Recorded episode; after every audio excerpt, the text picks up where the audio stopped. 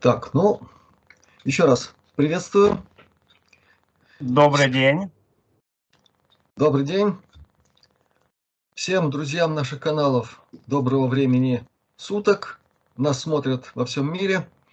Благополучия, доброго здоровья, хорошего настроения.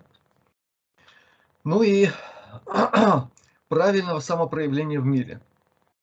Это сегодня очень важно. Да, согласен. Ну, начнем, ну, Юрий. Начнем. Ну, у меня сейчас есть один вопрос, первый, который я хотел бы задать. Э, он касается регрессологии. Вот, ну, как я уже говорил, наше издательство э, уже с 2007 года работает в этой теме. Вот, мы, сейчас у нас в наличии больше 30 книг по регрессологии. Мы проводили различные школы, да, работали с Долорес Кеннон, с другими регрессологами. И сейчас вот э, складывается очень тенденция, которая меня немножко тревожит э, в регрессологии. Мне кажется, что э, большинство регрессологов немного уходят куда-то в другую сторону. Вот что ты можешь сказать по этому поводу? Насколько мои волнения, может быть, напрасны? Но прежде всего хочу сказать, что такие вопросы мне задают сегодня очень многие. Я беседую с разными людьми в разных местах нашего планетоида. И чаще всего я начинаю обсуждение этой темы с того, насколько люди, занимающиеся этим предметом, изучили фундаментальные основы, базисные элементы всей этой практики. И тут я имею в виду, насколько они знакомы с тем, что наработано в виде колоссального тезауруса, то есть сокровищницы, э, мудрости, которая дошла к нам через, в общем, тысячи лет. И вот тут самое удивительное. Очень редко, когда мне начинают что-то связанное объяснять, говорить о том, что они знают вообще об этой фундаментальной, важной части этого практического знания. То есть, обобщая то, что я сказал, за редчайшим исключением – люди слабо ориентируются в этой области на уровне хорошо проработанных оккультно-эзотерических э, источников, практик, школ. Как будто этого не существует. А это чрезвычайно важно. И здесь важно все, здесь важны все аспекты взаимодействия человека с мирами невидимыми, в равной степени, точно так же, как это важно для тех, кто сегодня занимается тем, что чаще всего называется ченнелинг. Ну, знаем, что в 19 веке это называлось, в 19-20 веке, и до сих пор, между прочим, во многих странах это называется по-другому, суть от этого не меняется. Потому что все, о чем я говорю, это все связано с взаимодействием психофизики человека, оператора и реципиента с тонкими планами, как мы это говорим. И работа регрессолога точно так же. Это все явление одного поля. Именно поэтому чрезвычайно важно знание фундаментальных основ. И возводя все это к самым простым и ясным категориям, начинать надо с морали и нравственности. В любом направлении. Ченнелинга там, или медиумизма, э, каких-нибудь э, опытов с психическими энергиями и прочим, прочим, прочим. Все надо начинать с этого. Отсев надо проводить по этим категориям, по этим качествам. И отсев безжалостный. При том, что я очень хорошо знаю эту область, в том числе и ну, со стороны пресловутой коммерции и много другого соблазнительного. За моими плечами достаточно большой опыт исследования такого рода феноменов, причем начал я это изучать еще в 80-х годах, я начал изучать с фундамента. Вот с тех самых книг по оккультизму эзотерике, я читал журнал «Изида», который издавался в России на русском языке, где публиковались статьи со всего мира во всей этой области. Потом я изучал выпуски альманахов «Оккультизм и йога», где тоже очень много на эту тему всего. И все, о чем я говорю, я еще раз повторяю для тех, кто меня, может быть, не расслышал. Мораль и нравственность. Это два элемента, с которых необходимо производить изучение претендентов, соискателей такого рода профессии. И безжалостно отсеивать. Потому что мы знаем, как нарушение морали и нравственности сказывается нашей так называемой обычной жизни. Это отнюдь не облегчает нам жить. Жизнь Э, обычно, а в этой области имеет настолько колоссальные последствия и долгоиграющие. Если бы люди знали, насколько долгоиграющие, все это чрезвычайно важно. И в этой связи я задаю конкретный вопрос. В той серии книг в вашем издательстве, о которой вы сказали, там есть что-то по этой теме?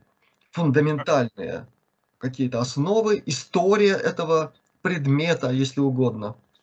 Ну, фундаментальных знаний, наверное, нету, но общие, естественно, есть, потому что как бы, ну, книги немножко э, направлены там о работе с клиентами, о получении информации, но у Долорес Кеннон это закладывается изначально, то есть ее первый, ну, как бы приоритет – это не нанести вред своему клиенту. Ну, здесь это совсем уж, как говорится, простая штуковина, без учтения которой на пушечный выстрел к этим делам подпускать нельзя. Но мораль и нравственность – это гораздо тоньше и многовариабельнее проявляется. И иногда возникают удивительные ситуации, когда вроде бы оператор действовал правильно, то есть будучи уверенным, что он выполняет все правила, инструкции, ну, как у нас, да? И в тот же самый момент он может пропустить нечто, вот здесь у него что-то там сыграло, он может это пропустить, а вот отсюда ему идет сигнал, ты должен прекратить, остановиться, потому что даже соблюдая все, ты явно что-то нарушаешь. Может быть неучтенное в этих правилах и рекомендациях. И в этой связи у меня были довольно длительные общения с некоторыми представителями кругов и регрессологов. И там были и ченнели, там, в общем, разные центры, да. И мы обсуждали такого рода ситуации. Почти всегда в результате долгих обсуждений выяснялось, были такие ситуации. И, ну и дальше мне приходилось долго, муторно добывать какую-то информацию, чтобы хоть что-то там попытаться исправить. Потому что меня, собственно говоря, и приглашали на беседу для того, чтобы исправить, потому что что-то пошло в разнос. Хотя все вроде бы замечательно, все принципы, пункты и по Долорес, и по другим. И, значит, есть такая замечательная дама, как Лэмб, да, все нормально. А что-то не то. И вот это что-то, между прочим, иногда, не всегда, но иногда касается очень важного вопроса особенностей русской души, не интеллекта, еще что, души. Вот тут возникают тоже очень часто какие-то странности. То, что для человека с его западной душевной конституцией, конструкцией проходит спокойно и легко, с человеком, с нашей душой, я говорю с нашей, ну, условно говоря, вот русской, начинаются закорючки. Вот такие дела. Ну и последнее, что я должен сказать в своем таком э, некоротком ответе. Да, есть, есть очень многое, о чем давно надо было размышлять, думать, что-то предпринимать, потому что есть факторы, они работают в этой области давно. Они работают столько, сколько так называемые хвостатые участвуют в эволюции человечества, и включая и контроль за психоэмоциональным планом, за эволюцией человека в этих тонких проявлениях. К великому сожалению, это фактор реальный. И уж эти ребята, они мастаки тут э, что-нибудь такого сделать.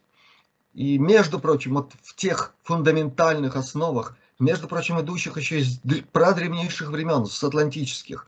Потом, я назову только одно имя, титул точнее, это Гермес Трисмегис.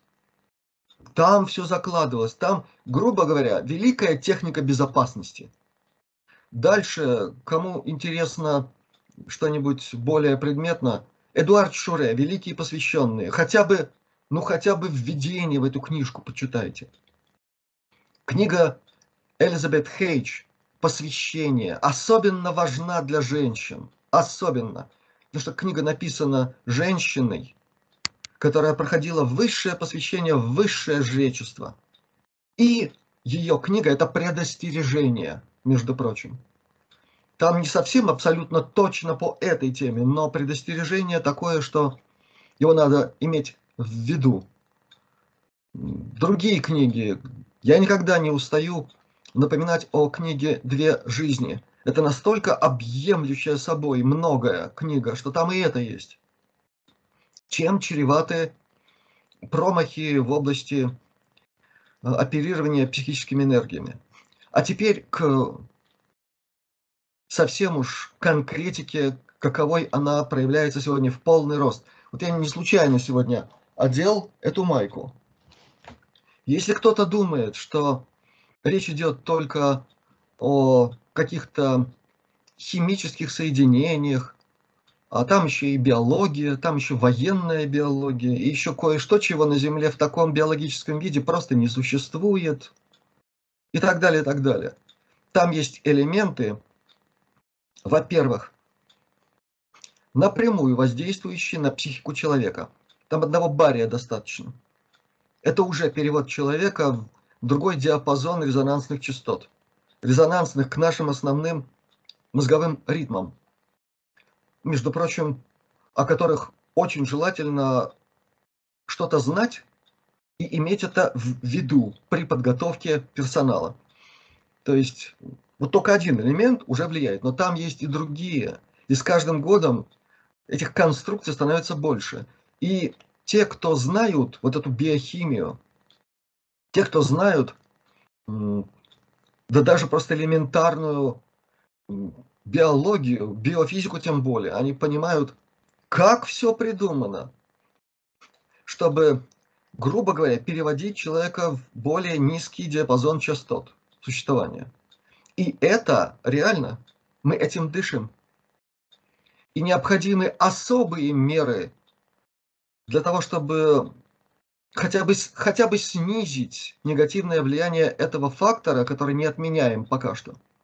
А те, кто занимаются такого рода деятельностью, вопрос, они в последнюю очередь должны об этом знать или в какую? Ну, наверное, в первую должны знать. Вопрос, вы учитываете этот фактор в своей работе?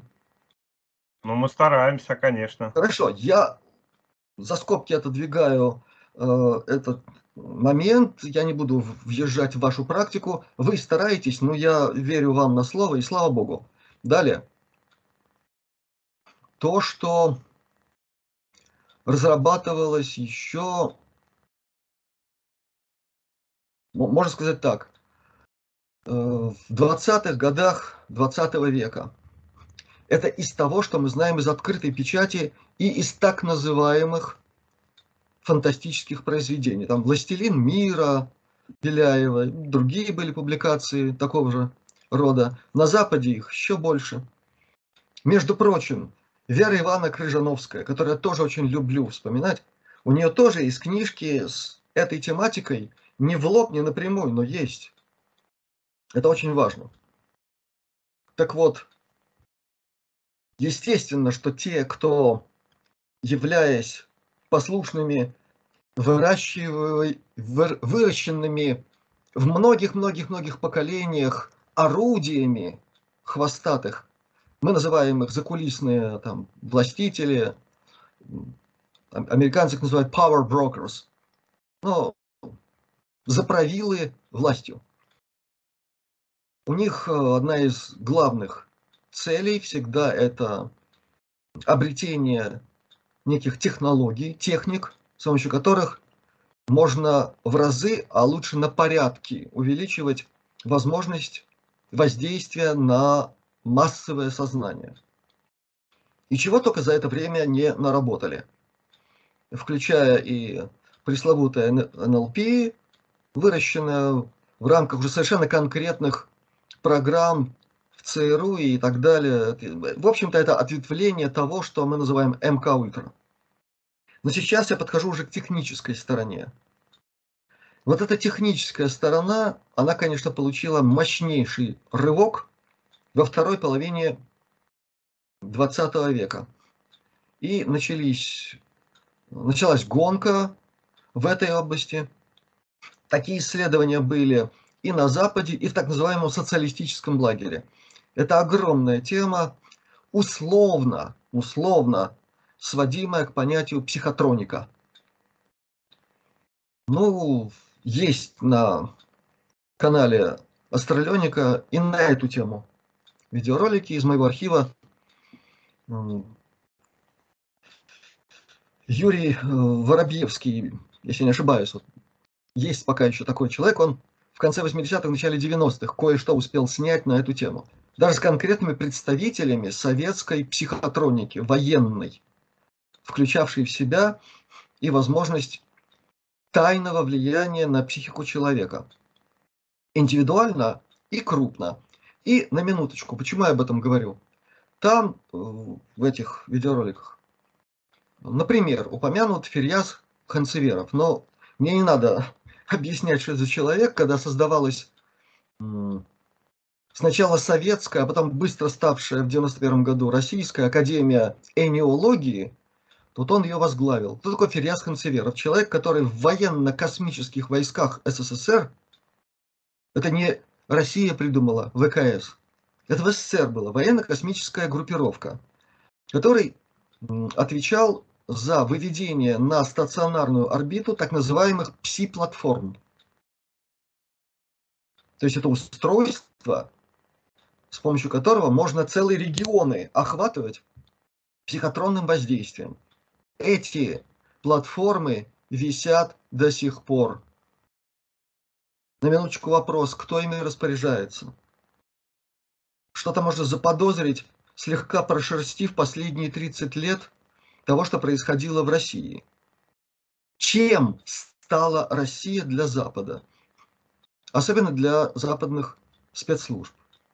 Таким же полигоном, как и Болгария, которая была для Советского Союза великим полигоном психотроники, так же как Украина, ставшая самым, наверное, разнузданным местом для всего, что можно себе представить и даже невозможно, в смысле воздействия на психику. Я думаю, что я не погрешу против истины, если скажу, что за 30 лет именно Украина стала вот этим полем чудес, где абсолютно все применялось, в том числе и так называемых несуществующих технологий. Точно такие же программы были на Западе. И там что только не было. МК Ультра это самое безобидное. Хотя если послушать людей, которые прошли через это, это сущий ад. Я повторяю, это одно из самых безобидных, которое как бы было закрыто, но остальное это не было закрыто, и туда все эти мозгодробительные технологии перешли. И там и Rainbow, там и Monarch, там и очень редко кем вспоминаемая система Манекен, о которой очень много рассказал Джеймс Казболт, и за это заплатил собственной жизнью. Ну не только за это, хотя в основном он посмел обозначить территориально очень важное место, которое точно так же, как до его рассказа, а ему верить-то можно, он ветеран тех тайных систем, с абсолютно безупречной репутацией до самой смерти. Абсолютно. Потому что он все доказывал, у него фактура была железная. Так вот, он был фактически первым, кто кое-что сказал в объекте, имевшем и имеющем точно такое же значение, как пресловутая зона 51. Но сегодня зону 51 знают уже, по-моему, все, кто хоть что-то такое слышал про тарелки, про то, что там давно уже десятки лет собирают свои собственные тарелки наши земляне. А тут э, Джеймс взял, да и ляпнул, назвал конкретные координаты э, в Британии, местечко, которое там на их жаргоне, на жаргоне этих суперсолдат, причем в, э, в настоящем смысле. Это и в психическом смысле суперлюди, которые могут управлять просто поведением человека. Это и те, кто может управлять временем вокруг себя, замедлять окружающих, а самому ускоряться. Вот кто такие суперсолдаты. И все это мелочи по сравнению с тем, что еще там, чем им давали возможность обладать. Так вот, на их жаргоне это AL499. Я второй раз обозначаю это название, или проект 499, или ну и так далее. Я уже как-то говорил о нем. И, между прочим, я тоже почувствовал, как кое-что работает. То есть вот эту цифру очень не любят. И ты сразу начинаешь там где-то ощущать, насколько люди там, вот те самые, не любят, когда что-то такое звучит. А оно есть. И вот я к этой теме сейчас подвел не случайно. Мало того, что это центр управления всеми известными и неизвестными технологиями пси-операций, или PsyOps, это называется, или Black PsyOps на их языке. Когда в ТКП, в тайной космической программе, не просто получили, а уже овладели технологиями, на основе которых и начали все эти альтеры добывать из человека и многое другое, тогда же начали использовать эти технологии для сначала входа, исследования, мониторинга, а с уверенностью можно сказать, с середины 80-х годов управление процессами в нижнем и среднем астрале. Вдумайтесь, контроль, мониторинг, управление. И там есть люди, которые знают много языков.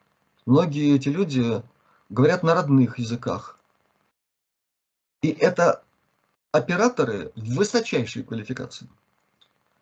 Да, простит меня каждый, для кого Долларес и другие это высшие авторитеты, по сравнению с ними это, ну, не очень. Это рутина. Нам кое-что из этого показывают в так называемых фантастических фильмах жалкие ошметки, которые устарели уже в 60-е годы. Это нам иногда показывают, да. Причем в фильмах относительно недавних. Это, кстати, говорит и о том, насколько эта тема более взрывоопасна даже, чем э, космические технологии в тайной космической программе, уже приближенные к нам. Вдумайтесь, управление через астральные планы до сих пор более, как они говорят, чувствительный момент или тема, чем то, что нам показывают уже ну, практически как настоящие космические технологии, ну, правда, времен 70-х, 80-х годов.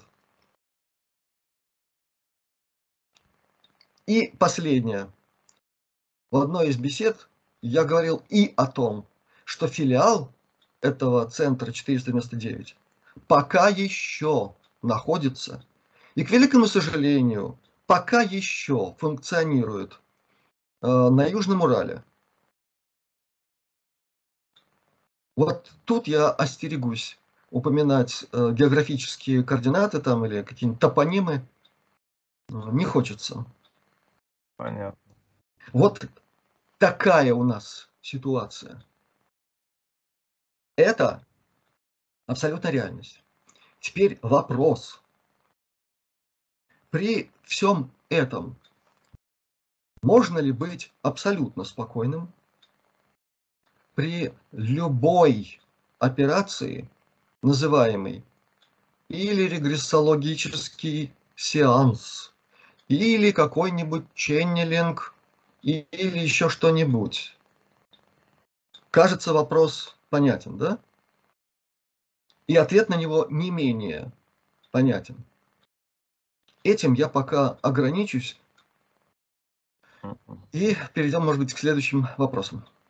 Э, хорошо, тогда э, раз э, коснулись этой темы немножко, чтобы завершить, может быть, и регрессо... тему регрессологии, да, и перейти к другим темам. Вот мне случайно попался один сеанс в интернете, я его специально не искал, но мне, ну, попался так, где один регрессолог задавал как раз-таки вопрос о тайной космической программе. Э, на что ему ответили, якобы, ну, как бы высшее я, с кем э, обычно регрессологи работают, что это обман, вот, что нас обманывают, что не обращайте внимания и можете просто забыть. Ясно. Но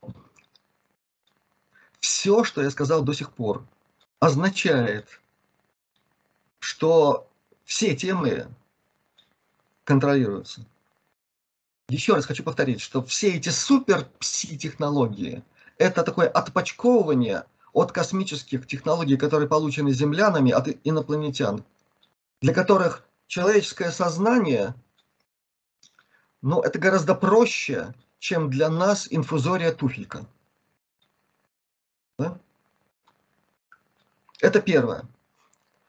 Второе, когда я слышу э, к месту и не к месту и очень часто так это на уровне дилетантского самовосхваления. Высшее «я», мне хочется сказать в духе анекдота э, жив, настоящего, который случился в Китае со словом «очень». Вот там была история, когда китайцы стали активно привозить к себе русские театры, и вдруг как-то выяснилось, что одна группа интерпренеров китайских, это было в начале 90-х, привезла туда э, три сестры, ну, естественно, там баннер, огромные буквы. Вот. И в это же время другая, не зная, что кон конкурирующая фирма вот это учинила, привезла себе другой театр, и тоже из России, и тоже с этим спектаклем. И вдруг выяснилось, тогда эта вторая группа значит, изобразила это с иероглифом, и в сумме получается очень три сестры. Да, это мне рассказали местные ребята, которые там живут. Вот очень высшее я, да? Для того, чтобы не сесть в лужу, всем, кто так или иначе сталкивается с этой темой, я очень советую. Это не, это не реклама моего канала Астралиоников в YouTube. Это просто факт. Это факт, на котором настаивают очень многие серьезные ребята, которые изучают тему ТКП, ищут что-то такое подобное. И они говорят, вот астралионика – это то место, где действительно по-настоящему серьезно и очень много и качественно. Такого в таком количестве и качестве они нигде пока не наблюдают. А мне некогда искать что-нибудь такое. Я своим делом занимаюсь. Кроме того, у нас есть сайт astroleonica.space. И там еще больше. Потому что там опубликованы видеоролики, которые или забанили на YouTube, или к которым у меня доступа нет, они были выставлены на других ресурсах, или те, которые никогда нигде не выставлял, а только на одном из каких-то ресурсов. Вот там все есть. И на эту тему ТКП. Я начинаю с этого. Дальше. И там огромное количество фактологии. Но Уильям Томпкинс, человек с, тоже с безупречной репутацией, написавший книги о своей конкретной работе над созданием гигантских проектов именно в тайной космической программе. И космические флоты, и многое другое. Это три книги, как сейчас говорят, жесткой фактологией. Это документы, сканы документов, фотографии, где он изображен. Там документы с подписями именно тех людей, на которых он ссылается. То есть все, что необходимо для того, чтобы сказать, это реально существует. Раз. Дальше. Майкл Салла, основатель, э, ну, теперь можно сказать, уже практической науки, экзополитики. Это наука, изучающая все, что связано с неафишируемым взаимодействием правительств мира с представителями других цивилизаций. Это человек, у которого реноме поддерживается качеством документов, которые он публикует. Насколько я знаю, пока не разорился. У него все блестяще. Другое дело, что ну, в лужу и такие садятся, и это отдельный разговор, но это не касается книг, которые он издал. Далее, и самое важное, вишенка на торте, это так называемые открытые патенты.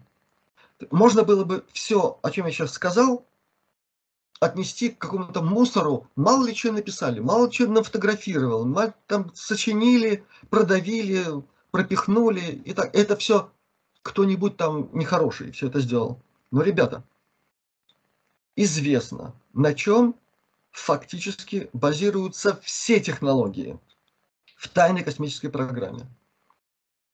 Это прежде всего источник энергии. Есть источник энергии который может дать сколько надо, а там колоссальное количество энергии необходимо для того, чтобы, например, создать технологию звездных врат или jump room, то есть порталы. Портал. Это все энергия. Это все упирается в источник энергии. Medbeds, медицинские кровати, омолаживающие медицинские технологии и прочее, прочее, прочее. Это тоже без источника энергии невозможно. Где же столько взять-то? Значит, есть открытые патенты, я всегда на них ссылаюсь. Это все в открытом доступе, и принадлежат они, ну, как бы такой персоне, значит, Сальватор Паис Сезар. Иногда пишется по-другому, в зависимости от того, испанцы там об этом пишут или англичане, неважно. Тут само имя говорящее, между прочим. Сальватор – спаситель, Паис – мир, а Цезарь, Цезарь, тут что-то такое, ну, бог с ним. Пусть он будет 10 раз придуманной личностью, но патенты-то есть, они в свободном доступе. И первый патент – источник энергии. На входе киловатты, на выходе тераватты. Энергетики, я надеюсь, нас смотреть будут? И размером эта штуковина чуть больше баскетбольного мяча. И надо понимать, что раз патент опубликован, значит наработано что-то гораздо более веселое. Но самое интересное это то, что все его патенты, включая описание космического корабля треугольной формы, который может летать, в буквальном смысле летать, в водной среде, в воздушной и в космической. С сумасшедшими скоростями, которые нашей официальной наукой отрицаются, что такие скорости возможны для физического тела. Дальше. Система электроантигравитации. И он еще много чего наработал. Но обычно ссылаются только на эти три патента. Почему? А этого вот так достаточно. Для того, чтобы сказать, вы можете думать все, что угодно. Вы можете там ченнелить все, что угодно. Вы можете с архивысшим я общаться. Но, ребята, это просто факты. Потому что все эти патенты находятся под эгидой военно-морских сил Соединенных Штатов Америки. А это значит, это действующие патенты, они применяются. Точка. Или, как говорят мои американские друзья, period. Больше ничего не нужно говорить. А теперь, сколько таких э, сеансов связи с там, очень высшим я, где говорится примерно такое же. Поэтому все, что я рассказал, говорит о следующем. Когда вы что-то такое нашли, и там говорится примерно вот то самое, да? Угу. Вспомните Булгакова. Милые, у вас чего не хватишься, ничего нет. Да? А на самом деле все очень серьезно, потому что это тоже говорит как минимум о том, что если были соблюдены все условия, все принципы, о которых я сказал в самом начале, и кто-то что-то такое принял, то вопрос, откуда это внедрилось? Понятно, да? Вот это интересно. А как понять, откуда? А тут особенно понимать не надо, надо прекращать. Мгновенно. Потому что если мы знаем, если у нас есть факты о том, что есть ТКП, а через канал сливается, что все это обман и этого нет, то это как минимум работа 499. А еще раз напоминаю, это щупальце всего того же ТКП и всего остального. И это ребята МКК и так далее, и так далее, о чем тоже много-много было говорено. Это манипуляторы, задачу которых ставится наведение максимума дымового, дымового такого эффекта на все, что связано и с ТКП, и с этой темой, и одновременно с контролем. А что там происходит? Вот так. Понятно. Ну тогда сразу из этого следующий вопрос. Э, вот мы знаем о э, этих программах, да, мы приняли, что они существуют. Но вот что это может информация дать обычным людям и что им с ней, этой информацией делать? Во-первых, люди имеют перв, э, первостепенное право, об обязанности потом, право знать о том, что это все существует. Что если они видят над головой какой-то странный летательный объект без крыльев, без хвоста, летит с сумасшедшей скоростью, что-то там совершает какие-то эволюции в воздухе невозможные, но похоже, что это техническое изделие, то в 95% случаев это земная техника. созданная за счет уму человеческому непостижимым, непредставимым насилием над всем, что можно назвать человек. И все это как минимум на протяжении ста лет. А мы знаем, что владычество хвостатых и прочих здесь гораздо дольше. Но если мы говорим о тайной космической программе, в которой наработаны потрясающие технологии, просто потрясающие, позволяющие, давно уже позволяющие землянам на разных космических кораблях совершать путешествия в другие галактики с научно-исследовательскими целями. Я сейчас говорю о позитивной стороне. Изучать другие миры, общаться с представителями других космических цивилизаций, космических рас, в том числе на нас не похожих иметь возможность путешествовать с Земли до Марса за одну секунду через портал, до Луны еще быстрее, иметь возможность в случае э, какой-нибудь опасной раны или заболевания убрать это за одну секунду и так далее, и так далее. Иметь такое количество энергии, которое просто нужно. Вот нужно столько, значит, вот на тебе бесплатной, дармовой. Иметь экологическую ситуацию идеальную, райскую. Вот что такое ТКП. И это все построено за счет зверской, бесчеловечной, чудовищной, запредельной эксплуатации не просто труда человеческого, но и самой плоти человеческой, которую разбирают на части, которые торгуют и так далее, и так далее, и так далее. Уже по одному этому земляне имеют право. Теперь, а что это им даст? Какие ковришки? Во-первых, необходима готовность. Готовность человека хотя бы к тому, что все это есть, но пока нам не принадлежит. Потому что когда это будет открываться, а это уже нам открывается по-разному, иногда за это люди жизнью платят, вот как Джеймс Кэсболт, многие другие, умершие страшной смертью, жуткой. Но нам это показывают все больше, больше, больше во все более откровенных фантастических фильмах. Если посмотреть эволюцию от «Звездных войн» и до сериала, например, «Экспансия», или других фильмов на таком же техническом уровне снятых. Но это серьезно.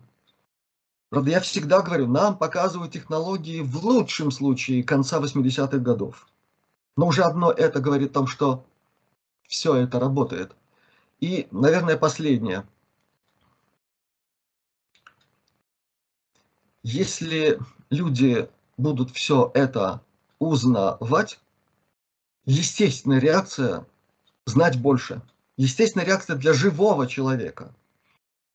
Знать больше. А значит, предуготовляться еще больше, исследовать, изучать, набираться информации по конкретным направлениям. А это почему важно? Да потому что если все пойдет как надо, а к этому все идет, несмотря на всю бредовость ситуации на Земле сейчас. Она изменится за два года. Мы будем просто жить уже в других обстоятельствах. И когда встанет вопрос не просто об открытии этих технологий, а встанет вопрос, например, о трудоустройстве землян, которые себе тут места не могут найти, в пределах Солнечной системы понадобятся миллиарды человеческих рук. Миллиарды. Потому что объектов, созданных под эгидой тайной космической программы, их огромное количество. Колоссальное. В Солнечной системе. Это и пресловутый пояс астероидов. Там одна Церера может вместить огромное количество опытных трудяг. Другие планетоиды, спутники больших планет. Еще раз повторяю, огромное количество. Пояс Койпера. И так далее. И надо к этому готовиться. Поэтому, когда меня спрашивают, а что, теперь кино смотреть? Да, нам надо смотреть фильмы и сериалы, я рекомендую вот «Экспансия», потому что «Экспансия» про это. Весь сериал про это. Там и технологии, и, кстати, военные технологии, марсианские и всякие другие. Там показаны взаимоотношения землян с Марсом, с марсианскими, там не говорится немцами, но мы это знаем. Ну, да. И с другими объектами, и с Церерой, и вот эти все там странности – там показано взаимодействие и с искусственным интеллектом, имеющим физическую какую-то структуру, субстрат. Ну там огромное количество всего, что мы знаем о тайной космической программе. Одно маленькое существенное добавление. Сейчас, пока все еще практически всеми направлениями в тайной космической программе владеют и управляют эти МКК, межпланетный корпоративный конгломерат.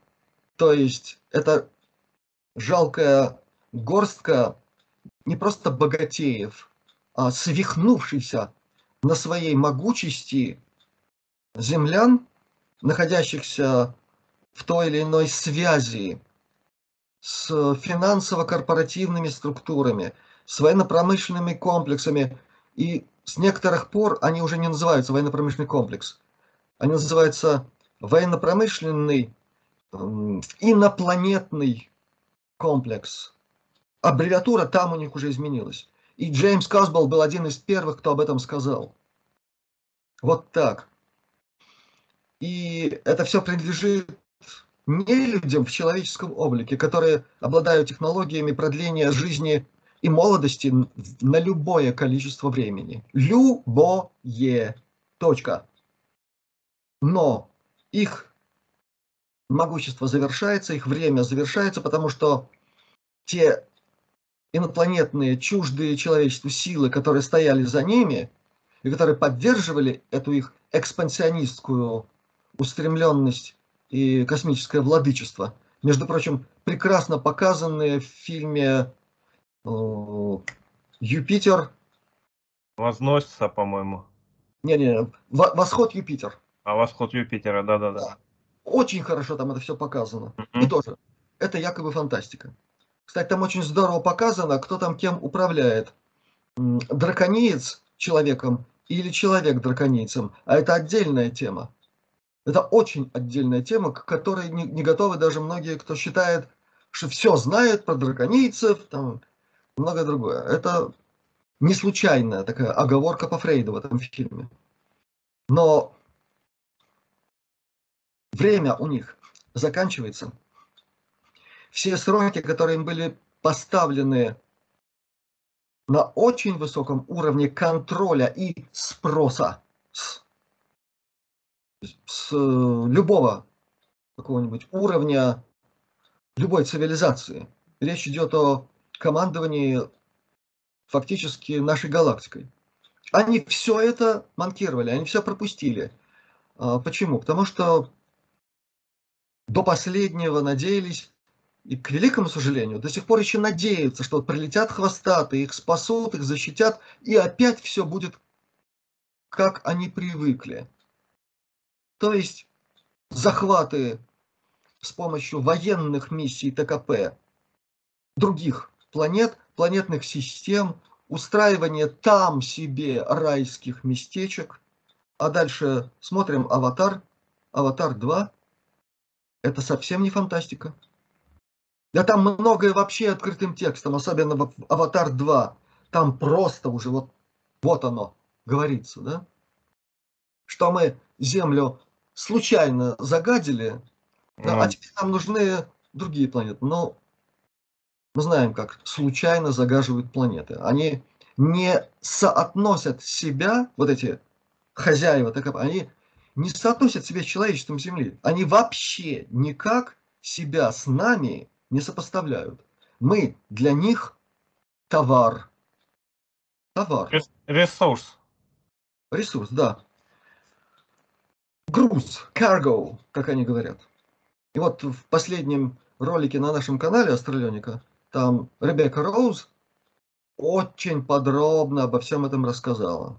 И она рассказала там то, что так как она рассказала, никто до сих пор не рассказал. Вот чем чрезвычайно ценно. В том числе она описала в деталях механизм ухода от кармической ответственности – хвостатых и прочих. Как они это делают? За счет чего? За счет психотехник. Мы опять сюда вернулись. Заметил? Да. Вот так. И это все, к великому сожалению, правда, но в этом же интервью она сказала и о том, о чем я сейчас говорю. Заканчивается это время многих гадов и не людей отсюда уже шуганули. Ну, кое-кто еще засел, кое-где. И с ними разбираются те, кому это поручено. У кого есть прерогативы, у кого есть технологии, у кого есть специальные воинские контингенты, себя не обозначающие, но работающие так, что землетрясения идут серьезнейшие. Так что все в этом смысле и трагично, и позитивно. И знать необходимо потому что еще во времена Будды говорилось, что беда человечества – это невежество, а вина – отсутствие желания знать. Это точно. Ну, а Фритьев Нансен, человек, который как к нам поближе, он что говорил? Пока человек учится, он человек. Когда он перестает учиться, то есть познавать, он уже не человек. Так сказал Фритьев Нансен. Ему верить можно, наверное. Ну вот я тоже заметил то, что ты сейчас рассказывал, ну, про фантастические фильмы, да, я, в общем-то, с детства любил эти фильмы все смотреть, и то, что в 60-х, 70-х годах фильмы снимали, сейчас видно то, что это уже все, ну, внедрено.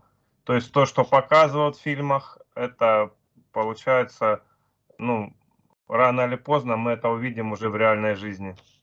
То есть на самом деле это не фантастические фильмы получаются. Здесь, кстати, э, кино, фантастика, ТКП, они же настолько переплелись. Ну, пресловутая программа «Аполлон». Ну, но мы знаем, где ее снимали, да? Даже регион известен там в полупустынной местности штата Аризона и в других местах. Ну, плюс технологии, которые отрабатывались и доработаны были окончательно в фильме «Космическая Одиссея» 2001 Кубрика. Ну, потом Кубрика и прижали к стенке, он там снимал. Ты имеешь в виду, когда американцы высаживались на Луну, вот это, да, этот момент? Да, да, да, да, да. Ну, да. Надо быть просто, во-первых, технически подкованным человеком. Слава богу, мне образование позволяет, да. Авиационно-космическая, системная к чему-то обязывает.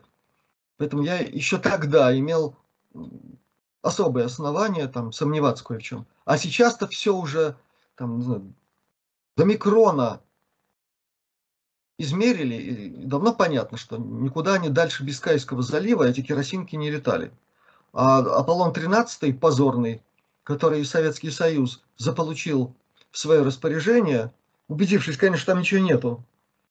Ну вот, позор. За это с американцев слупили там, и Никсон прилетал, и ковришки посыпались на Советский Союз. Правда, как выяснилось, отравленные. Вот это в духе англосаксов. Ну а на самом-то деле, летали туда, не летали? Летали. Не на керосинках. Не при тех обстоятельствах, которые до сих пор у нас в кино показывают. Чужие посудины. И в каком состоянии еще эти ребята там были, это еще один вопрос. Это система мозгопромывки, это МК-ультра в определенной степени. Вот что делали с этими астронавтами. Именно поэтому они толком ничего сказать не могли ни на первой э, пресс-конференции, где было ну, просто видно, что они сидят как, как, как эти... На, не понимаю, где они находятся. Да, и, ну и до сих пор там, бегают, когда им предлагают положить руку на Библию и поклясться, что он был на Луне. То есть, да, Луну осваивали, но не Аполлонами, не по той программе и вообще не при тех обстоятельствах политических, технополитических, техно технологически политических, это все нечто из ТКП. Это вообще другое. В, каком ранге? В ранге подопытных кроликов, которым там просто показали пальцем, да, вот, вот туда вы никогда не полезете, вот тут сидите смирно, будете хорошо себя вести, но что-нибудь вам дадим. Вот так с ними обращались, не в последнюю очередь потому, что над всеми ними железный кулак немцев космических, к тому времени уже вполне себе марсианских, лунных. Вот кто командовал всей этой дымовой завесой. Кстати, посмотрите на персонал, который в центре управления в Хьюстоне. Кто там на первых местах? Чьи фамилии? Чей послужной список? Вот вам, ребята, ну... И, кстати, в фильме Аполлон-13, где из американцев сделали героев. Но они любят это делать. Они любят, да, вот, когда они садятся в самую позорную лужу, позорнее некуда, вот как Корейская война там или вот этот случай, они сочиняют э, героический блокбастер. Вот тут им не откажешь, молодцы.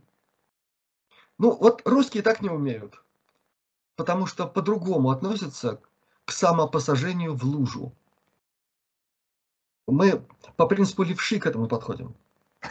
Учесть и исправить.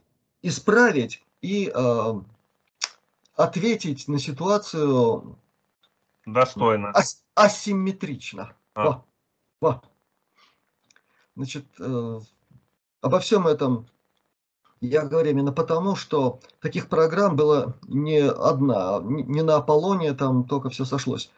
И таким рядовым уровнем была действительно серьезная программа, вот, которую разрабатывал Уильям Томпкинс, и о котором в книге написал и там данные привел. Это проект «Нова». Это действительно мощнейшие корабли. Это действительно супертехнологии.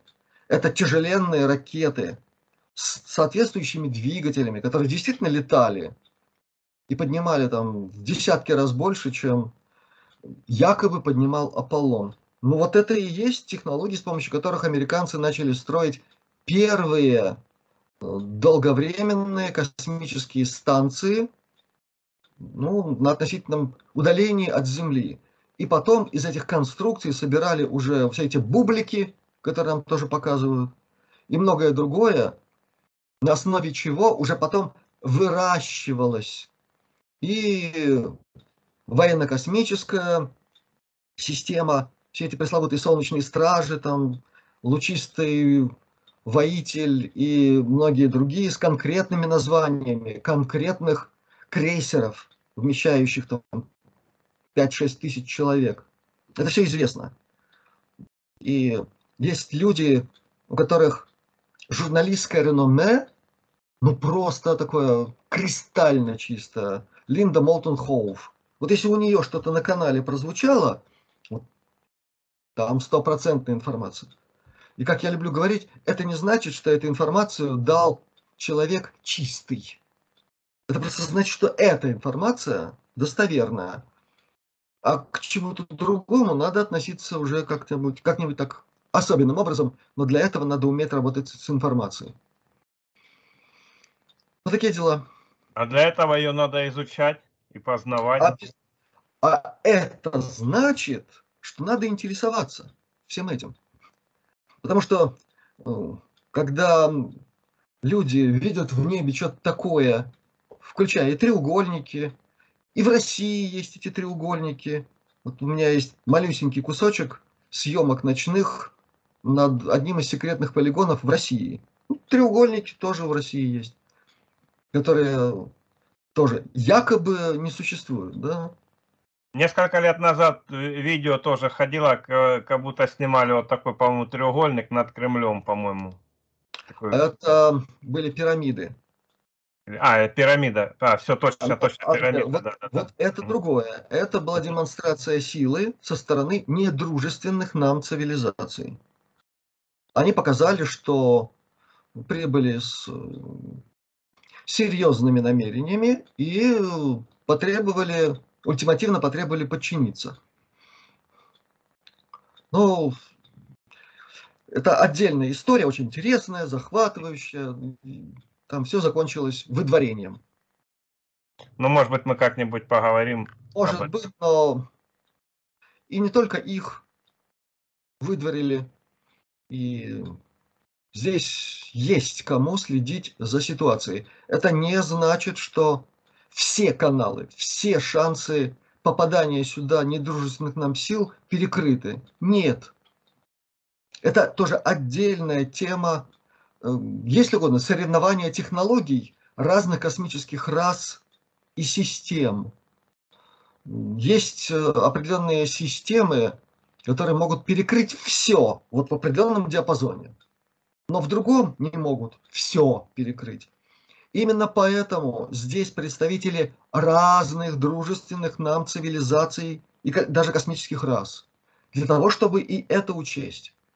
Чтобы обеспечить все более, более, более глухое перекрытие всех этих каналов, включая и так называемые блуждающие порталы, с которым больше всего проблем, потому что это уже тема связи с э, шалостями, с временными линиями.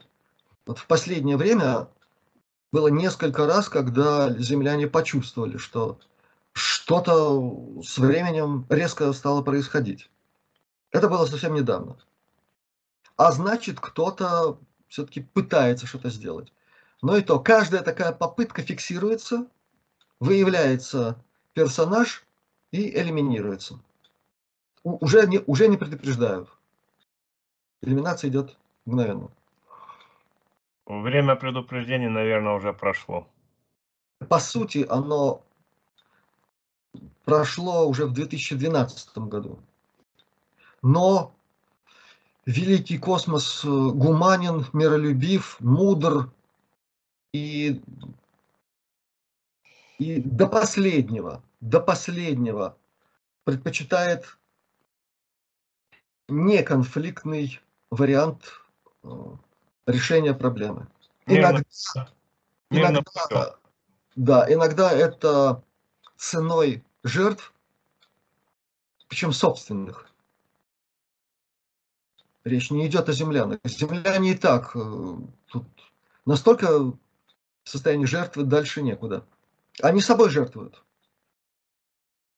Ради нас. Ради нас. Ну тогда мы просто, это может быть не хорошее слово, его многие не любят, но мы просто, наверное, обязаны ответить достойно тем цивилизациям, которые за нас жертвуют своими жизнями. Ну... Может быть, э, да, ответить так, это несколько обобщенные такие формулировки. Я могу сказать, что они, чего они от нас ожидают. Во-первых, говорят, вы живете в нечеловеческих условиях. Так, человек и человечество жить не должны. Потому что, выражаясь вашим языком, это они говорят, вы живете в аду. Но на Земле есть места, где ад в энной степени. Ну, это такие, как база Далс или Долс, или Далсы. Пресловутая. Кстати, о ней тоже рассказывала в последнем видеоролике Ребекка Роуз. Очень подробно рассказывал, хотя и не все. Так вот, они говорят так. В этом смысле вы уже почти герои. Потому что вы живете в бесчеловечных условиях.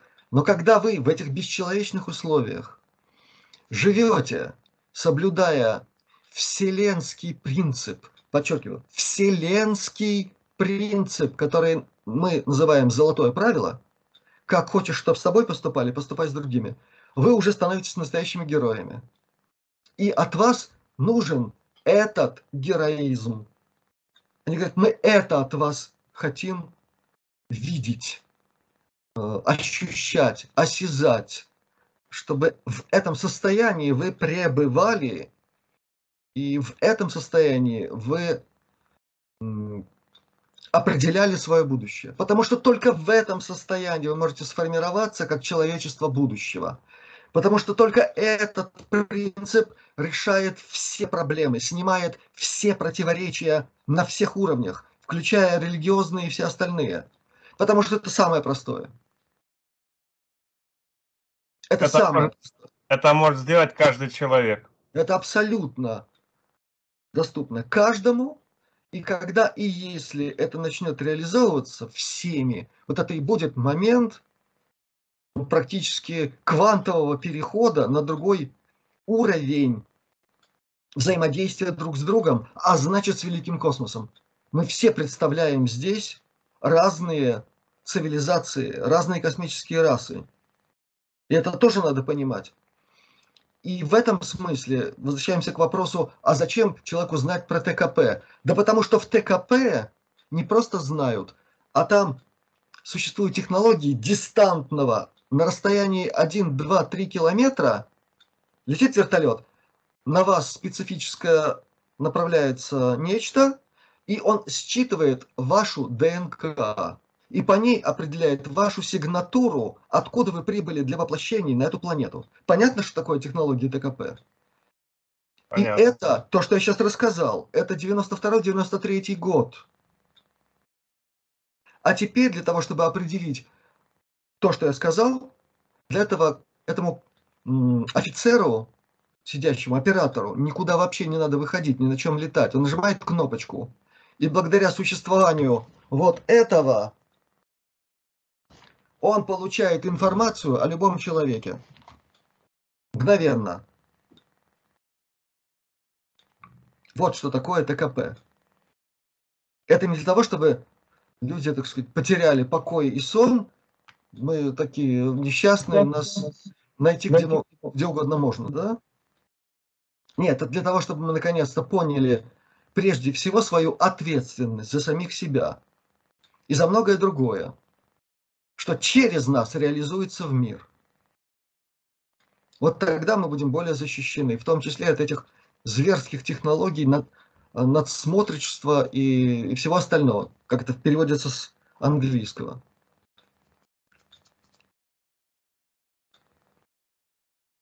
Да, информация очень интересная.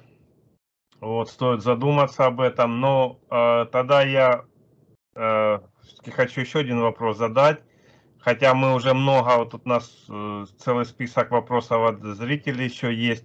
Но вот в прошлой беседе ты э, просто упомянул вот, о тех существах, которые могут полностью поглощать да, э, целиком корабль.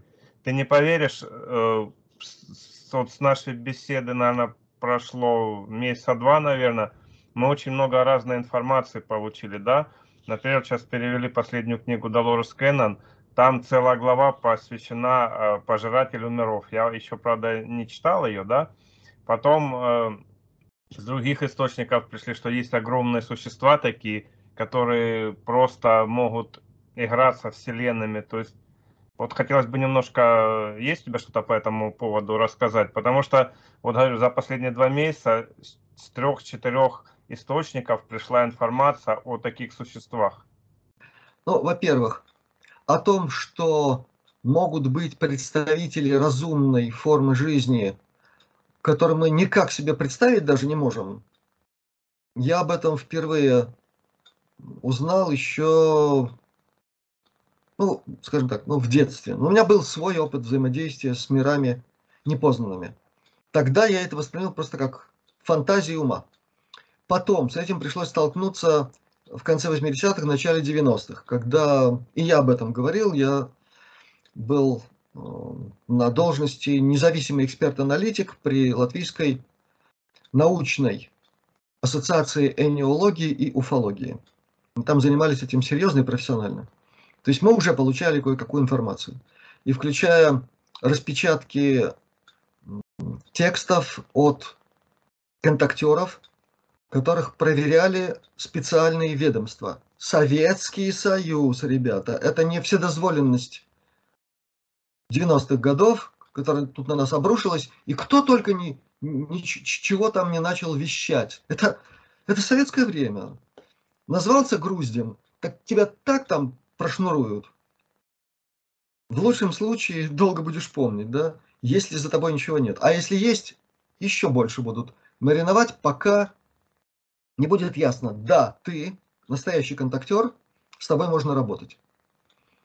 И там была очень интересная информация на эту тему, и как-то я на нее ссылался и даже использовал некую большую-большую цитату из одного из таких донесений, касающихся самой сути, самой основы физического субстрата искусственного интеллекта – что это на самом деле, это совсем не то, о чем сейчас нас пытаются э, уверить, что оно там в такой форме. Нет, это, это действительно другое. Для того, чтобы это понимать, надо сознание иметь расширенное, и надо действительно обладать некоторыми, ну хотя бы основами особой физики. Ну как минимум квантовая физика, как минимум должен четко на кончиках пальцев представить, что такое голограмма, как, ее, как она делается, иметь опыт опыт работы с голограммами, записью, считыванию.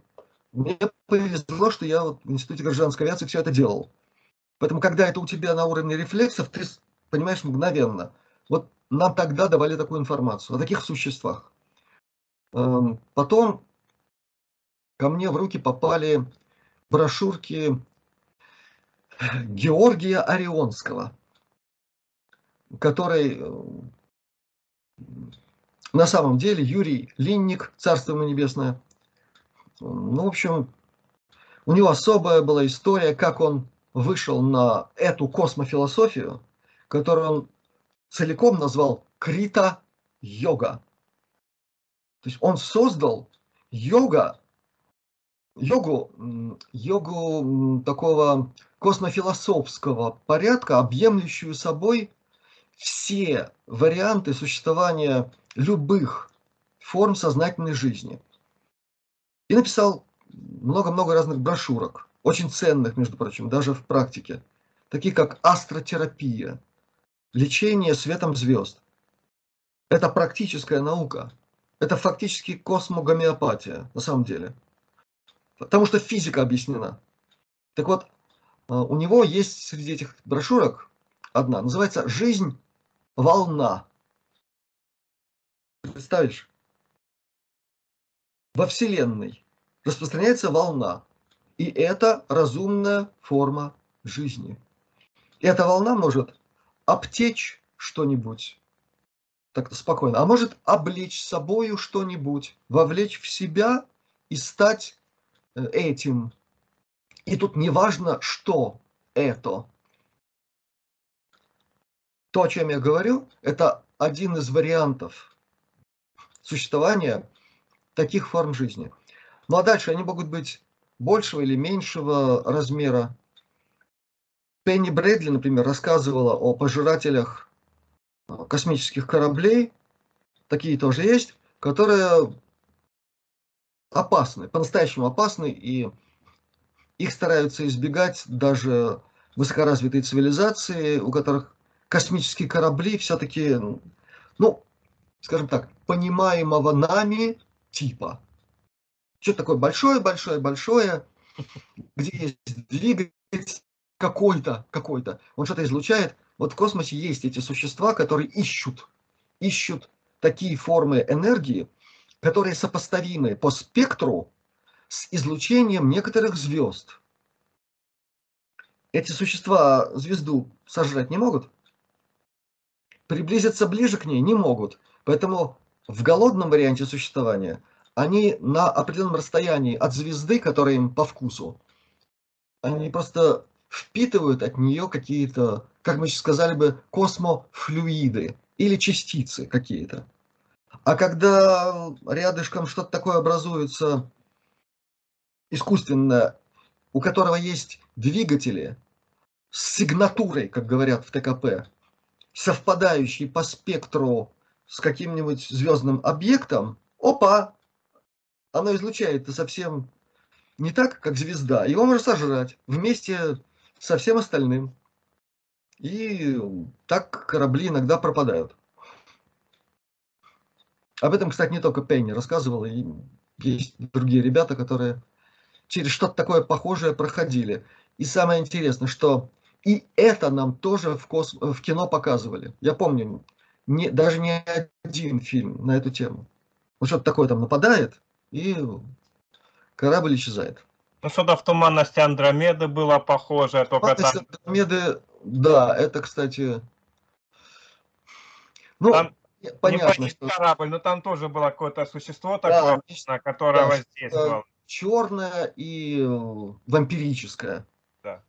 Я думаю, что в этом не только гений Ивана Ефремова, который был, он абсолютно был, точно, гений прозорливца, космофилософа, естествоиспытателя, врача, между прочим, ко, всему, ко всем этим прочим достоинствам, геолога.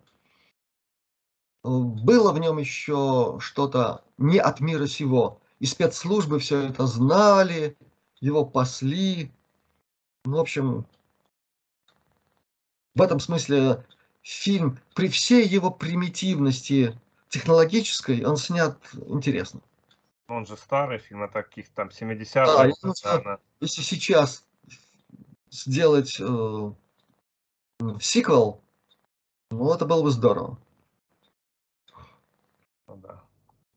Ну, хорошо, тогда к следующему вопросу перейдем. Э, вот э, мы сейчас коснулись того, что нас, э, ну, нашего будущего возможного, да, что как бы происходит вокруг Земли с людьми. Но вот еще одна тема появилась, недавно попалась мне на глаза, связана с глобальной катастрофой Земли. То есть говорят, э, пишут очень много информации, то, что э, грядет э, глобальная катастрофа, которая ну, может погубить всю жизнь на Земле. Насколько это можно сопоставить, насколько это реально вообще? Мы уже прошли эту точку. Прошли, да?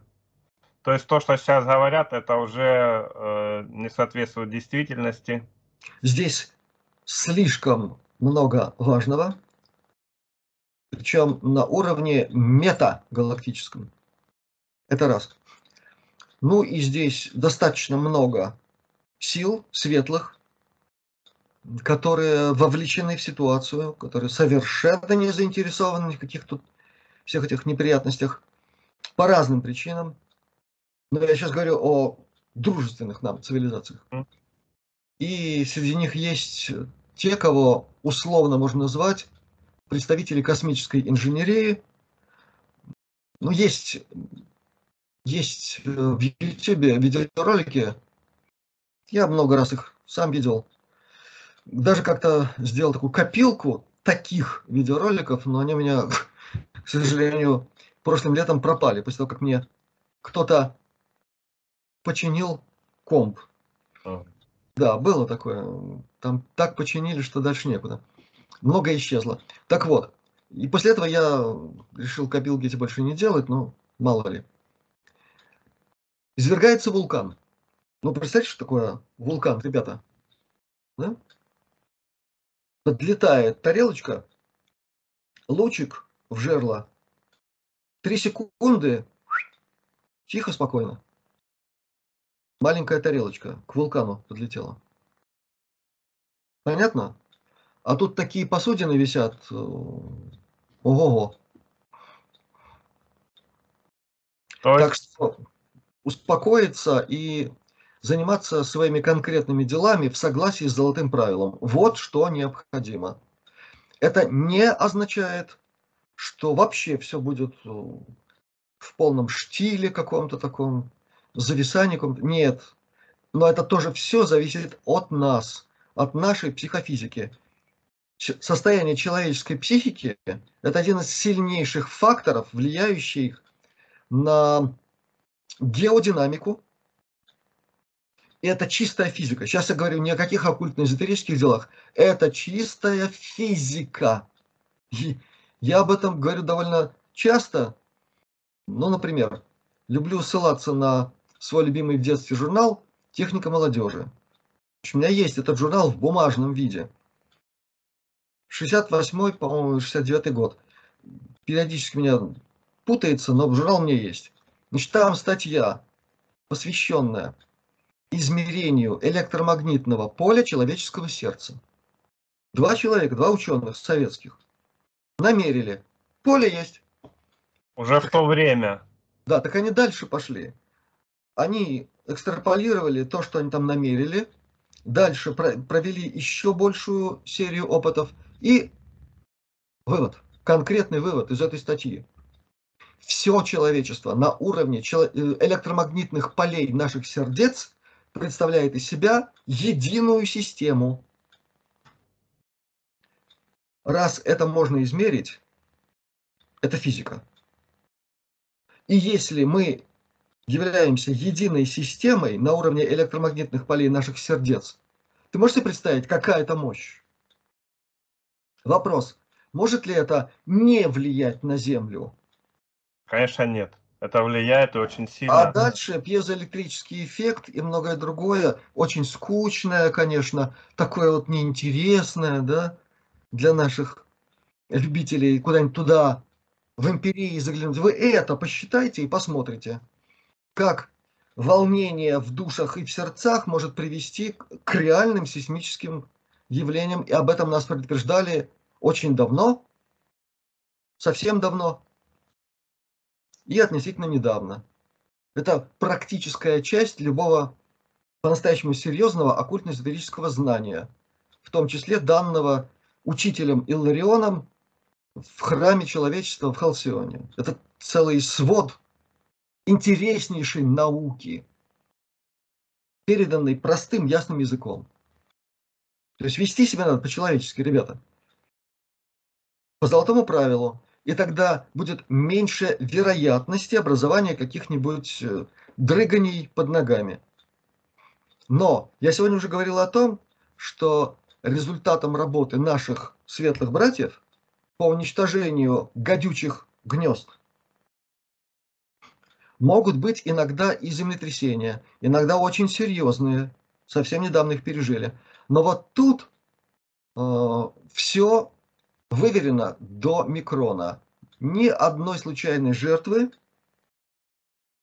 И это происходит там, где люди вели себя, мягко выражаясь, не по-человечески. Я имею в виду участие в работорговле. И многое-многое другое в тысячу раз более мерзкое. И вот там, где это происходило, и с участием местных жителей, которые на этом бизнес строили, свое благополучие на торговле себе подобными. Вот тут, ребята, пощады не ждите. Там все по-серьезному, по-взрослому. И когда я об этом говорил, до этих событий, и сразу после этих событий указывал, где еще чего будет, ну, я, конечно, не ставлю себя на роль какой-нибудь э, древней предсказательницы, у них было соответствующее там наименование, да? В пихе не рвусь. Но когда ты обладаешь информацией и умеешь экстраполировать, исходя из данных конкретных, понятных, и из, из знания конкретных мест, потому что эти базы, они вычислялись давно, по-разному, в том числе по странности сейсмической, по странности сейсмогидрологической. Вот тогда на основании всего этого ты можешь сказать, вот там точно что-то будет, вот там что-то будет. Ну, кто смог, те прислушались и сделали верные выводы. Ты сейчас говорил о землетрясении в Турции, наверное, да? В том числе. Потому что у нас один из зрителей э, задавал такой вопрос именно о землетрясении в Турции. Что там произошло, почему и... В двух словах я объяснил, угу. почему это было неизбежно. Но могу подсластить эту пилюлю только тем, что вчера в самом пострадавшем городе, там был очень большой концерт, в котором участвовали самые-самые видные музыканты турецкие. Среди них была Анжелика Акбар, это мой друг, это мой соратник, это человек, с которым меня связывают многие виды творческой работы, и в том числе она на этом концерте исполнила на фортепиано сыграла одну из моих композиций, которая тоже есть на канале Астралионика. В общем, вчера Турция обо мне узнала. Я совершенно не напрашивался, но так просто получилось. Случайно получилось. Случайно получилось, да. Там очень был трогательный момент. И... Вот таким образом я, как смог, поучаствовал в зализывании ран готов ну, участвовать дальше в такого рода мероприятиях. Это мне очень нравится, потому что э, это, это важно нести гармонию, созидательность туда, где что-то пострадало. Ясно. Ну, это тоже хорошее дело. Мы тебя поздравляем с, и с такой уже сферой деятельности. Ну, так, без рисовки это для меня дело уже привычное. есть и другие места, где звучит моя музыка, где песни в моем исполнении, и мои песни звучат, и это христианские общины, которые мне пишут письма какие-то там. Это группы, занимающиеся йогой, медитациями. Ты понимаешь, это, это давно уже для меня какая-то не вторая, не третья очередная ипостась, в которой я пытаюсь, я пытаюсь воздействовать гармонией там, где необходимо, где в этом есть нужда, и через все это участвовать вот в том, о чем ты сейчас говоришь, в том, чтобы у нас мирный, спокойный был сценарий. Это моя форма участия во всем этом. И это работает. Отлично. Ну, давай тогда сейчас перейдем к вопросам наших зрителей, потому что после нашего того прошлой беседы люди начали задавать вопросы, ну, естественно, э, вопросы разные будут. Но вот, э, первый вопрос. Э, есть мнение, что наша Солнечная система не входит в галактику Млечный Путь. Насколько это может соответствовать истине, или это какая-то выдумка, иллюзия? Первые два слова меня так это отправляют в советское прошлое. Вот эта формулировка магическая. Есть мнение. Я не знаю, жил ли человек, который задал этот вопрос в то время, но мы с тобой жили, мы знаем, что это такое, да? да? да. Особенно, когда какой-нибудь партийный деятель с трибуны есть мнение. Вот. И мы знаем, что за всем этим очень часто шли э, орг-выводы, это так, так называлось, да? Значит, я отвечу коротко. Из того, что известно из практической астрономии, а практическая астрономия для меня это все, что связано с оперированием проверяемой достоверной информацией. А это всегда системный подход, системный, значит, многовекторный с возможностью проверки, проверки, перепроверки.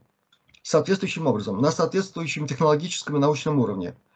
Я хоть очень скептически отношусь к Нобелевской науке, но в ней наработаны такие мощные инструменты, которые пока еще показывают свою дееспособность. Это первое. Второе.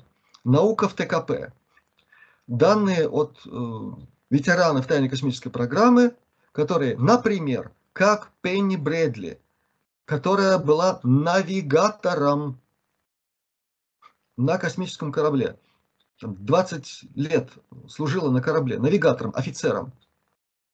И которая так, рассказала довольно подробно, что это такое, с чем она имела дело, как это все происходит. На ней свет клином не сошелся, об этом же Рэнди Крамер говорит.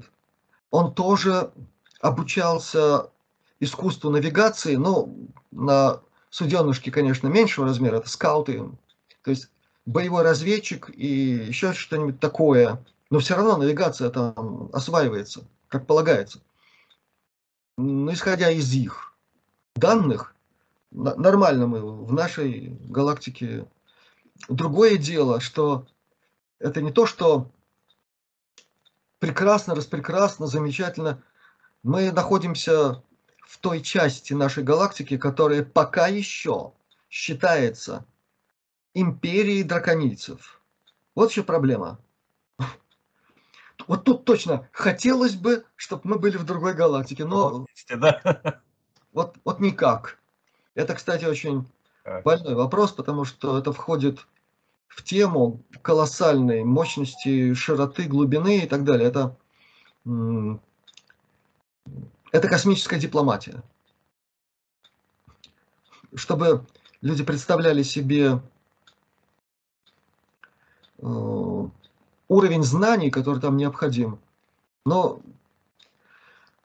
от ветеранов тайной космической программы, от, тем, от тех, кому можно верить, известно, что представители других космических рас, похожих на нас, человекообразных, угу значит, на какой-нибудь начальный уровень дипломата космического, там готовят в среднем в среднем 100-120 лет по нашей системе летоисчисления. Мы Неплохо, столько да? живем даже. Ну, там эти ребята живут многие тысячи лет. Ну вот так, да?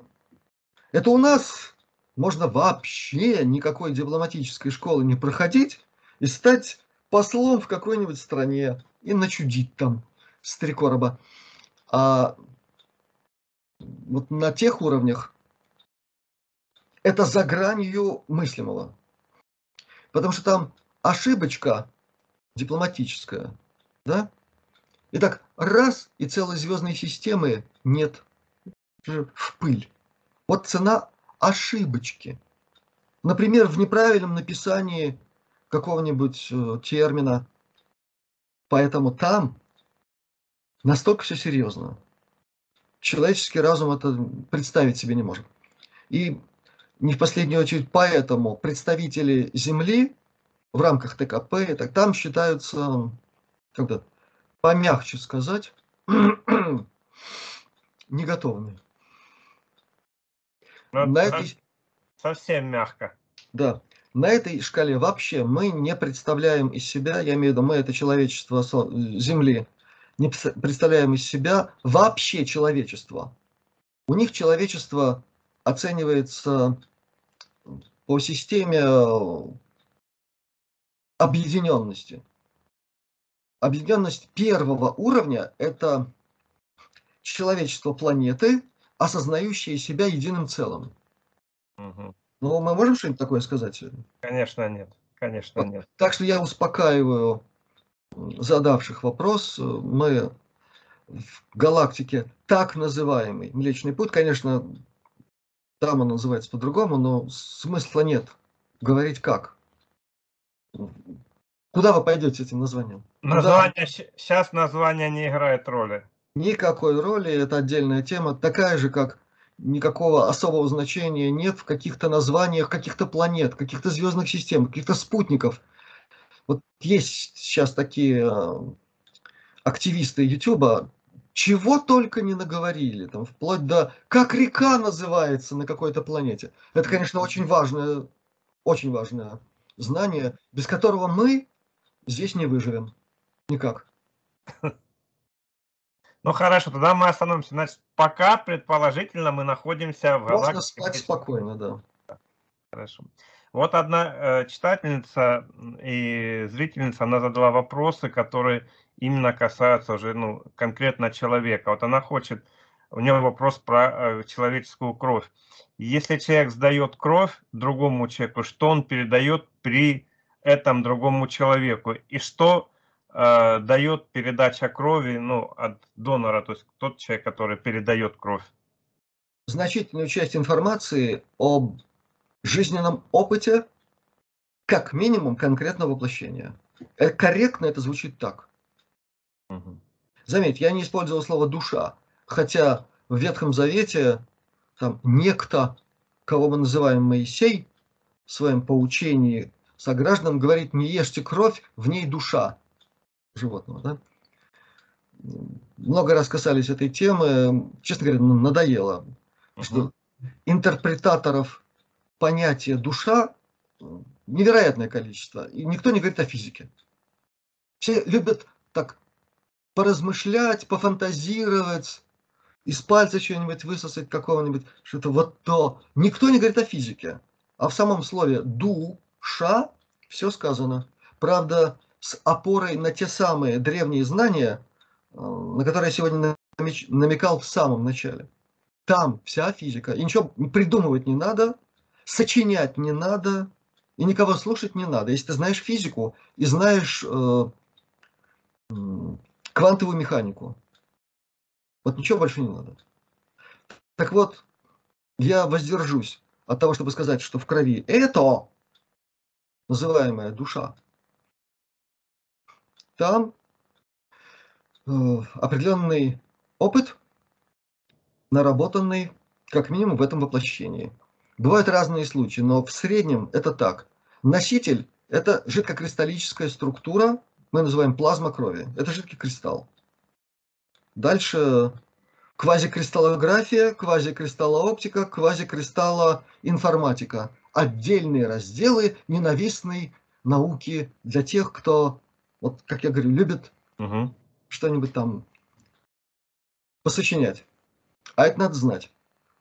Потому что и жидкие кристаллы обладают определенными свойствами получения, хранения и передачи информации. Только надо знать, как это делается. Как и любой другой кристалл. Безусловно. Само слово кристалл уже здесь говорит. Поэтому существуют определенные принципы, исповедуемые разными э, религиозными течениями, конфессиями, деноминациями, сектами и прочее, прочее, прочее к этому процессу переливания крови. И я могу сказать, что в этих иногда довольно крутых подходах есть сермяжная правда. Да, это несет в себе определенную опасность, и бывают разные случаи. Это все, что я могу сказать так вообще. Угу.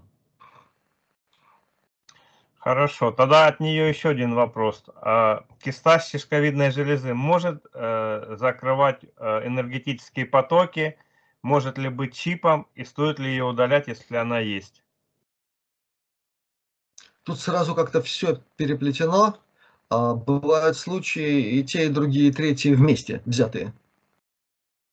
Я не хочу сказать, что у меня богатый опыт в исследовании такого рода патологий, как это называется в медицине, к которой я все-таки тоже каким-то образом принадлежу. Да, за 30 с лишним лет уже просто работы в медицине.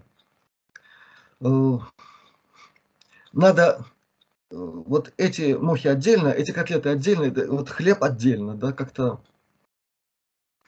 Но если есть возможность э, удаления кисты, а это бывает чрезвычайно редко, это специфическое место вообще в мозгу, туда просто так не, не залезешь.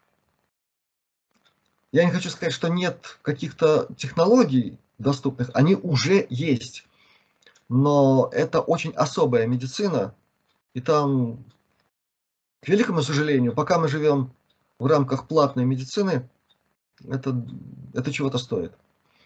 Есть э, неплохие опыты в радиологической медицине с использованием лучей определенного типа, но там специфическая травмоопасность. Что касается вообще под, вот, э, этого вопроса, да, все влияет на способность человека воспринимать окружающий мир – а в этой программе участвует на первом уровне именно эпифиз. Гипофиз тоже участвует, и другие органы. То любое искривление, любое повреждение, любое патологическое явление всегда вызывает те или иные патологические же последствия. Они, между прочим, у всех разные они вписываются более или менее, более или менее в одну какую-то странную, симптоматическую, веерную картину. Но все равно мы все разные. Так что здесь я чаще всего э, предлагаю в каждом конкретном случае поговорить о конкретике. Вот что там выявлено, если это можно выявить.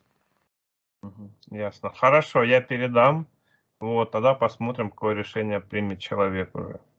Хорошо, вот еще один вопрос. Э, расскажи об эффекте Манделы. Что это за технология? Хотя бы э, вкратце. Я понимаю, что это вопрос очень э, глубокий такой. Вкратце, это одно из проявлений манипулирования временными линиями. Это очень вкратце, но это точно. Хорошо. Э, вот еще один вопрос. Э, очень часто появляется информация, что в Антарктиду улетают ну, различные высокопоставленные лица для, для чего-то. Но тут человек э, писал имена, я имена не буду говорить этих лиц.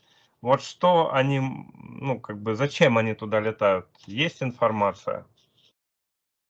Переговоры с главным образом это переговоры с теми из немцев, кто не улетел на Марс через Луну, кто остался там, в Антарктиде, на тех площадях, которые изначально им были предоставлены драконицами, и кто провозгласил политику отчуждения и от земной цивилизации, и от своих сородичей, и кто живет э, спокойной жизнью, в которой очень много исследований, есть э, направление в развитии некоторых технологий, и есть определенная группа внутри вот этого всего, которая так или иначе имеет связи с земными правительствами и через ООН, а в ООН есть до сих пор два места для немцев из Антарктиды. Об этом никто не говорит, но это, это факт. Есть там такие два места. Или через прямое взаимодействие с представителями основных э, групп, принимающих решения. Все, о ком идет речь, это представители государств, наибольшим образом занятых в ТКП, в тайной космической программе. Это не значит на одинаковом уровне с равными полномочиями. Это тоже отдельный вопрос. Но те, кто действительно максимально там участвует. Кстати, это совершенно не значит, что те, кто туда отправился, и о ком много известно, что они что-то знают про ТКП. Вот тут такая интересная штуковина. Они туда отправляются с определенными полномочиями. И только в рамках этих полномочий они ведут там собеседование. Все, шаг влево, шаг вправо исключены. Ну, и исходя из вот этих фактов, и еще кое-что, туда ведь кое-что было перевезено, некий объект, и там как-то даже русская православная церковь при этом оказалась причастной. Там очень интересные детали.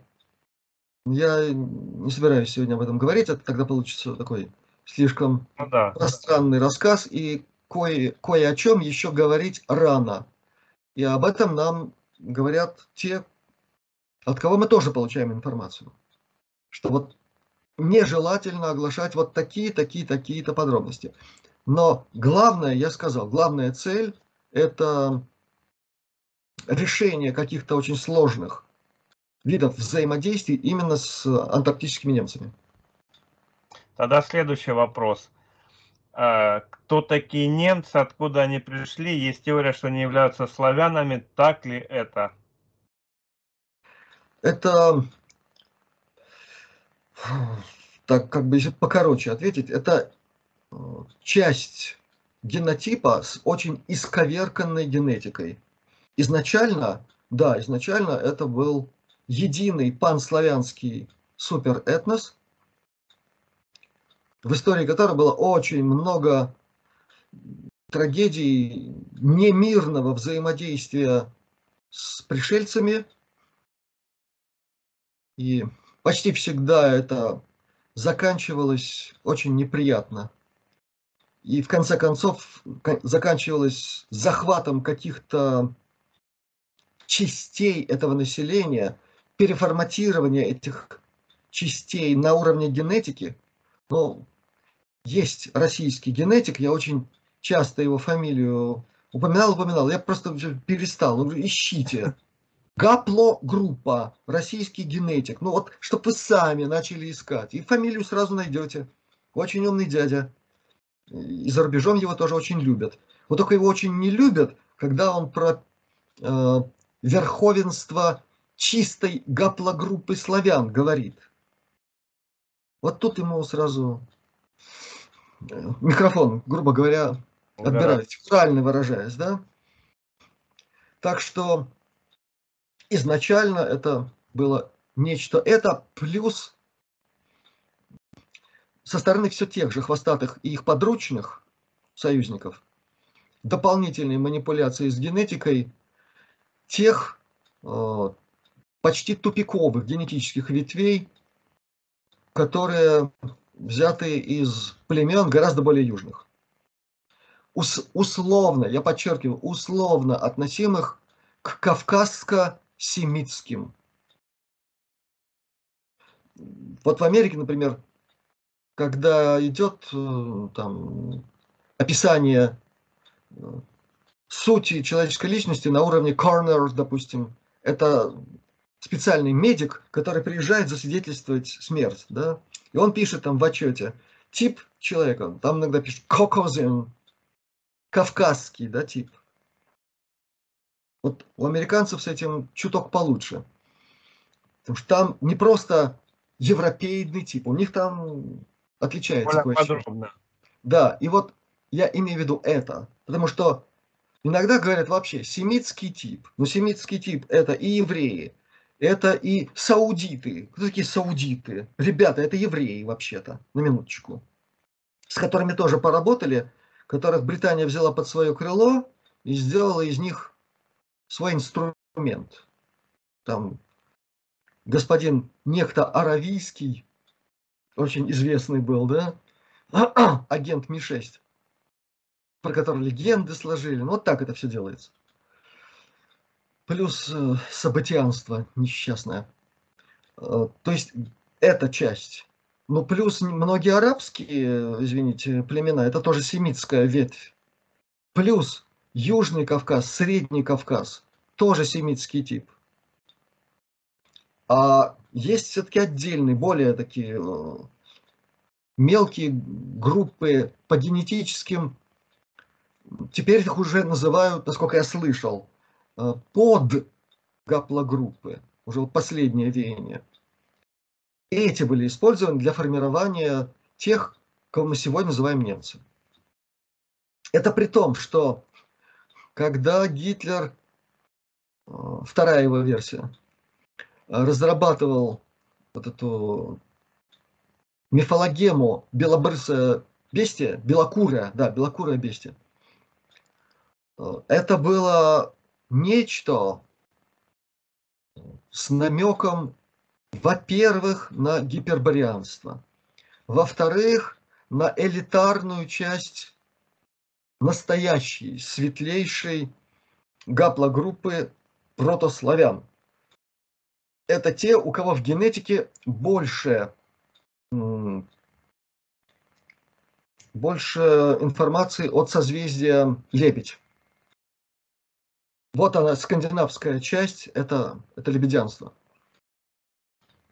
Ну и, как я совсем недавно об этом говорил, еще и арктурианцы постарались, и без плеядианцев тоже не обошлось. Вот эти три, они сформировали ядро, ядро протославянского или метаславянского суперэтноса, которому кое-что повредили и сделали вот эти вот Тогда в продолжение от этого э, зрителя вопрос. А откуда пришли славяне? Хм.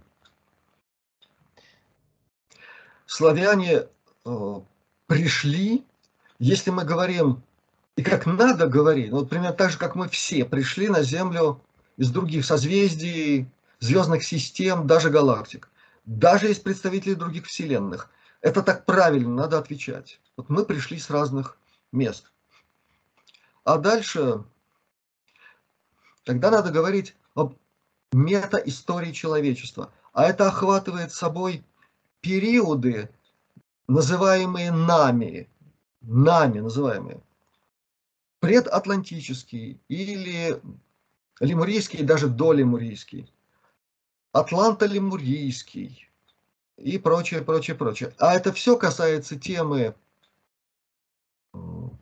райских садов, Иден по-английски, то есть космических баз, которые здесь формировали представители разных цивилизаций, и не только таких, как мы.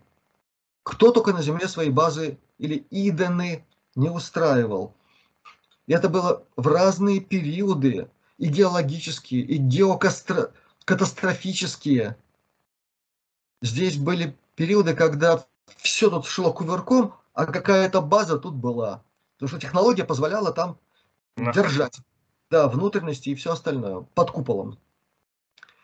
Так вот, считается, что то, что мы называем протославянским ядром, оно формировалось до последнего Великого потопа, который явился следствием финального этапа войны пресловутой Атлантиды с пресловутой Лемурией. И связано это существованием поздней Гипербореи, когда некие планы по формированию будущего человечества перешли в новую фазу, потому что было абсолютно ясно, чем закончится эта междуусобица. Война Атлантиды и Лемурии – это война враждующих кланов с Плеяд, которые не нашли ничего лучше, чем устраивать разборки на планете нашей. И в результате чуть все не угробили. Таких катастроф было много. Не слишком много, но много. И каждая такая катастрофа выкашивала все живое и вместе с ним, начиная с истинных первых людей, которые были и которые, вот они описаны в теософской традиции, в теософско-розенкрейцеровской, эти, которые сначала великие, там, как облака, потом уплотнялись, уплотнялись, потом потом рожденные, потом почкование, потом разделение на два пола. Довольно все верно выписано. Не, не, непонятно, куда они все делись. Они все практически были уничтожены какими-то такими катастрофами жуткими. Спаслись те, кто ушли внутрь земли, соты, сотовидные вот эти вот пустоты, а там гигантские э, объемы, просто непредставимые, колоссальнейшие. Там они выжили и сформировали свои цивилизации, включая не менее пресловутый Асгард или Агарту. Агарта, кстати, это не, ничего плохого в ней нет, и ее не надо путать с Шамбалой. Иногда путают. Шамбала была сформирована тогда, когда ну, фактически завершалась эта война Лемурии с э, Атлантидой. Это как мы их называем. И все туда было собрано, куда надо, там, где сейчас большие-большие горы, и до сих пор там все это пребывает. Агарта или Асгард – это уже то, что касается внутренних полостей Земли. У них есть свои взаимосвязи с Шамбалой, есть дружеские, вполне и товарищеские и так далее. Точно так же, как связи с другими космическими цивилизациями, представляющими себя некий симбиоз тех, кто еще раньше ушел внутрь Земли, успев скрыться перед более ранними катаклизмами и пришельцами из других миров. И эти цивилизации живут даже в своем собственном пространственно-временном пузыре, не совпадающем с нашим. У них просто свое пространство и время. И они тоже наблюдают за тем, что у нас тут происходит. Так вот, я все это более или менее так четко обозначаю, чтобы вы представляли, насколько все это было сложно. Теперь возвращаемся еще раз. И если объединяем все, то получается, что те, из кого формировалось, я уже много раз сегодня сказал, ядро протославян, это в значительной степени генотип гиперборейцев, но над которым поработали те, о ком я тоже сказал, три космические цивилизации и в каком-то смысле расы. Лебедианцы, арктурианцы, пледианцы. Вот эта троица, она и до сих пор Святую Русь поддерживает и в этом смысле в обиду э, не даст. Не даст, да. Только надо достойными быть. Угу. Надо достойными быть. Вести себя по-человечески, то есть по золотому правилу. Хорошо, Юрий, благодарю. У нас сегодня получилась очень большая такая объемная встреча. Ну и ну, в заключении, э, наверное, за тобой должно быть последнее слово. Последнее слово будет за Всевышним. Можно не сомневаться. Но, Но я имею в виду у нас здесь, среди людей. У нас, у нас сегодня, да, интересные вопросы, животрепещущие и практически надо понимать, что во время таких бесед, когда мы касаемся разных тем, под тем, разных направлений, их можно только обозначить. Ну, да. Редко бывают беседы, вот как недавно с Евгением Лавровым, когда вот он обозначил одну такую большую-большую тему, Америка, и мы с ним так много-много про это поговорили. Но здесь первое, что хочу сказать, я извиняюсь за то, что многие вопросы вынужден был по верхам обозначать. Если серьезно, то для полноценного освещения как, как, как минимум нескольких вопросов сегодня, это надо просто три часа как минимум вот в тему фундаментальные основы развития и так далее. Вот как полагается на лекции. Да, все-таки у меня еще преподавательская деятельность тоже была. Так что я все это помню. И профессорское звание к чему-то обязывает. Но мне не хотелось бы, чтобы с другой стороны беседы превращались вот такие академические лекции. Это, это тоже не совсем здорово. Поэтому я надеюсь, те, кто будут слушать этот разговор, они все поймут, простят и сами тоже будут трудиться достойно. И поэтому я сегодня хочу прежде всего еще раз пожелать всем здравия. Без здравия у нас мало что получится. Благополучие, сохранение в себе позитива, ему есть на чем базироваться из того, что я сегодня сказал. И по возможности стараться во что бы то ни стало, несмотря ни на что, ни на кого, ни на какие обстоятельства, стараться жить по золотому правилу. Еще раз, друзья, от успешности нашей жизни по золотому правилу зависит очень многое. И судьба человечества, и судьба каждого из нас, потому что каждый из нас – это и есть человечество. Поэтому я всех призываю э, думать о том, что сегодня было сказано, и стать успешными в реализации этого вселенского принципа. Надеюсь, получится. Благодарю, Юрий. Ну, тогда до скорых встреч. До каких-нибудь скорых встреч. Сейчас все очень быстро летит. Так что я думаю, что, может быть, даже как в сказке, не успеешь оглянуться, а вот оно уже пришло. Пусть оно будет, и пусть все будет хорошо и позитивно. Счастливо. До новых встреч.